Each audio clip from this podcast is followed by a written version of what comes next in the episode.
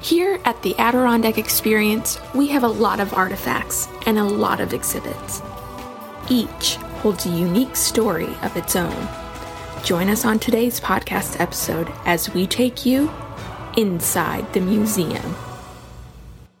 One of the very first artifacts that found a new home in our museum was the Porter engine. That's a real railroad steam engine. Its home is the Marion River Carry Pavilion, right in the middle of the ADKX campus. The pavilion has been recreated from photos of the original train depot that was tucked away in a remote area of the Adirondack Park. The Porter engine sits on a set of rails next to the station. A steamboat waits quietly near the water of the pond. Everything is ready for you to climb aboard the rickety rackety railway and imagine yourself chugging to your vacation destination. Ready to earn some extra credit? This is Taylor. And Diane. And you are listening to ADK Extra Credit, a history podcast for students made by the Adirondack Experience, the museum on Blue Mountain Lake, located in the heart of the Adirondack Park of New York State.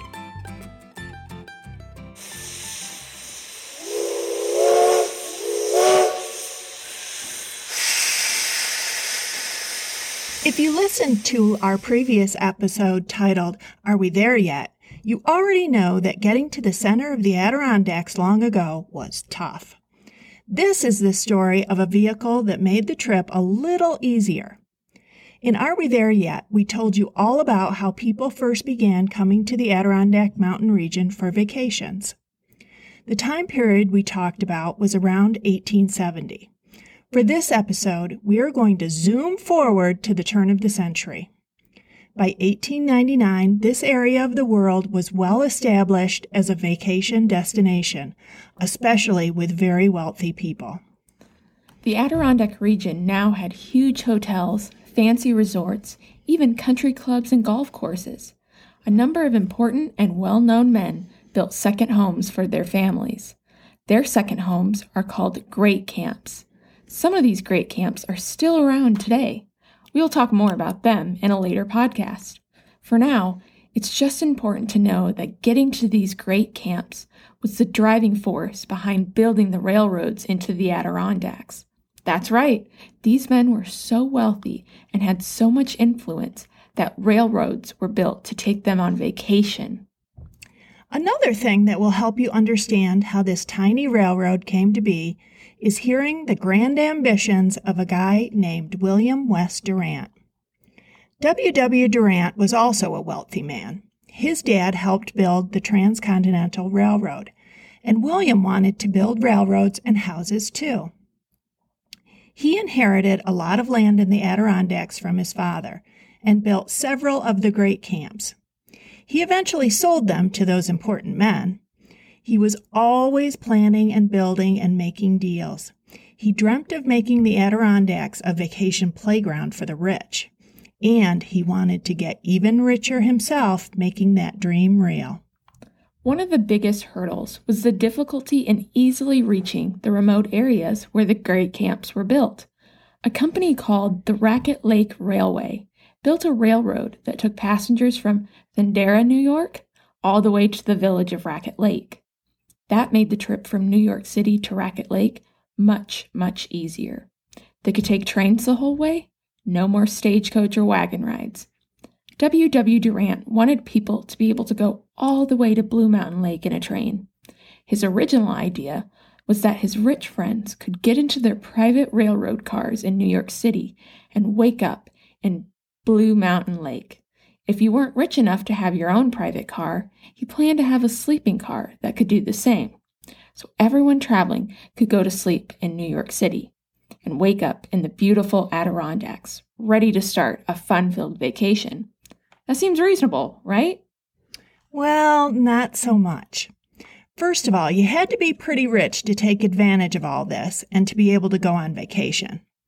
Also, there was a big lake and a river in the way. The railway that came to Raquette Lake from Thendara ended right at the edge of the lake. There was still several miles of water between there and the Marion River Carry Railroad. But Mr. Durant didn't think that would be a problem. He planned to put those big, heavy, fancy, expensive private railroad cars on what they call a car float. Those were big barges that were used to transport heavy loads and vehicles across the open water of the lakes and rivers. They planned to float the train car across the lake and up the Marion River. Then they would be unloaded onto his new railroad and travel the three quarters of a mile to Utowana Lake, and then get back onto a car float and go the rest of the way to Blue Mountain Lake and the hotels and homes there. No big deal.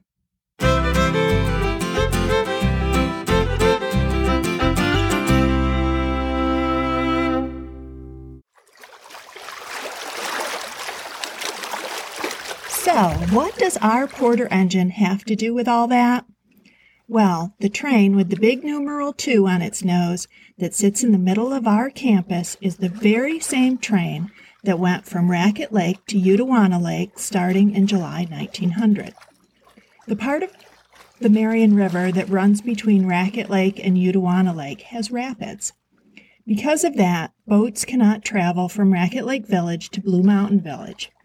If you're in a canoe or other small boat, you can take it and all your gear out of the water and carry it to the other body of water. That's why they call it a carry, Marion River Carry. William West Durant built the railroad for the sleeping cars and private cars that went the length of that carry, about three quarters of a mile. That's all. It was known as the smallest standard gauge railroad in the world. He needed it to be standard gauge like all the other railroads so that the sleeper cars and private cars could use the railroad too. Unfortunately for Mr. Durant, his grand scheme didn't totally work out. He realized that barging heavy train cars up the Marion River would take at least four hours to go only 13 miles. Also, it's pretty likely that the owners of the private cars and the Pullman company that owned the sleeping cars did not like the idea of their expensive vehicles bobbing across a lake and up a river on a barge. I agree. That would be a little scary to me. What if it rolled off or tipped over while the people were in there sleeping? Right? Instead, travelers disembarked the train in Raquette Lake Village and took a steamboat to the Marion River Carry if they wanted to travel to the Eckford chain of lakes or other points. At the Carry, they took our train just three quarters of a mile, then got onto another steamboat for their ride to their next destination.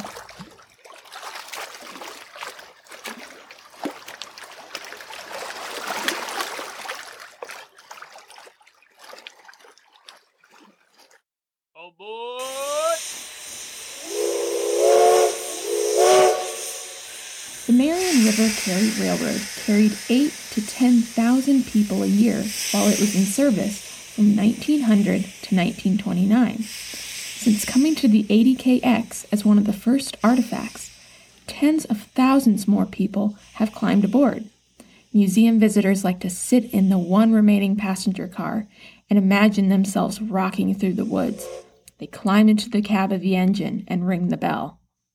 What a great job it must have been to be the engineer of the shortest railway in the world.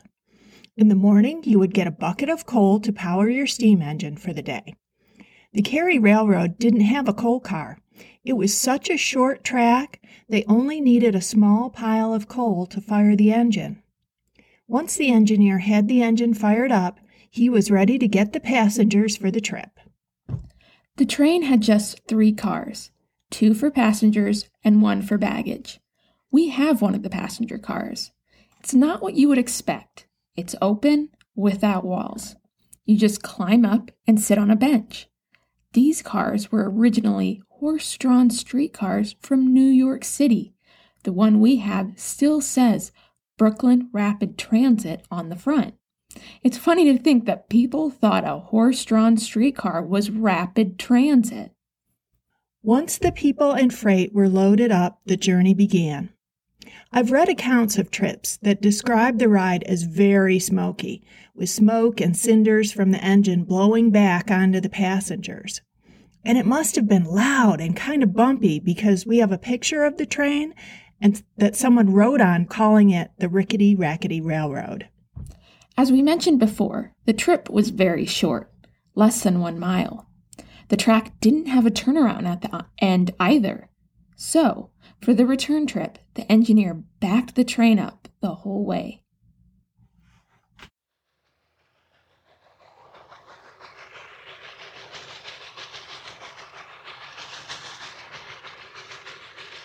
The Marion River Carry Railroad made its last run on September 15, 1929. This was because of two major events in national history. The first was the Great Depression. The Great Depression was a serious economic crisis that started in 1929. Many people lost their jobs and many businesses closed. The second major change that took place was the increase in popularity and use of the automobile. When new technology or inventions come along, they often replace inventions that came before. It's like when a new iPhone comes out and replaces the older versions. This was the case with train travel. Trains made stagecoaches and wagons out of date, and later automobiles made trains and steamboats out of date. The building of a paved road for cars from Raquette Lake to Blue Mountain Lake and the addition of other roads in the area made the Marion River Carry Railroad out of date. Now people could travel to the resorts and to their second homes in their own private automobiles. They didn't have to change trains at station after station, or change from train to stage to boat. They didn't have to build their travel around the train and steamboat schedules. They could come and go on their own schedule. So, new and improved roads were a great advancement for the summer visitors. So the poor rickety rackety railway was put to rest in the train shed. It sat there from 1929 until 1955, forgotten and forlorn, until it was rediscovered and given a new home. The Adirondack Museum was being constructed in 1955 and the Porter engine was moved out of that old shed to the spot where it sits to this day. The three cars were in pretty bad shape, but the museum was able to reconstruct one car from the pieces of the three.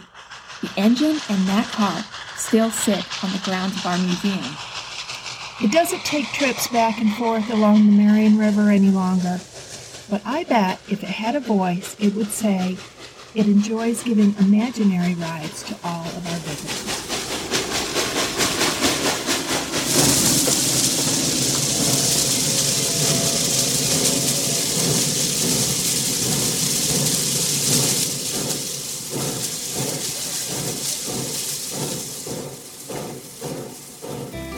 Thank you for joining us for an episode of ADK Extra Credit. This podcast is brought to you by Adirondack Experience, the museum on Blue Mountain Lake. Our mission is to expand understanding of Adirondack history and the relationship between people and the Adirondack wilderness, fostering informed choices for the future. Listen in again two weeks from now when we'll have a brand new episode. In the meantime, if you want to learn more fun Adirondack history, visit our website, theadkx.org. T H E A D K X dot O R G.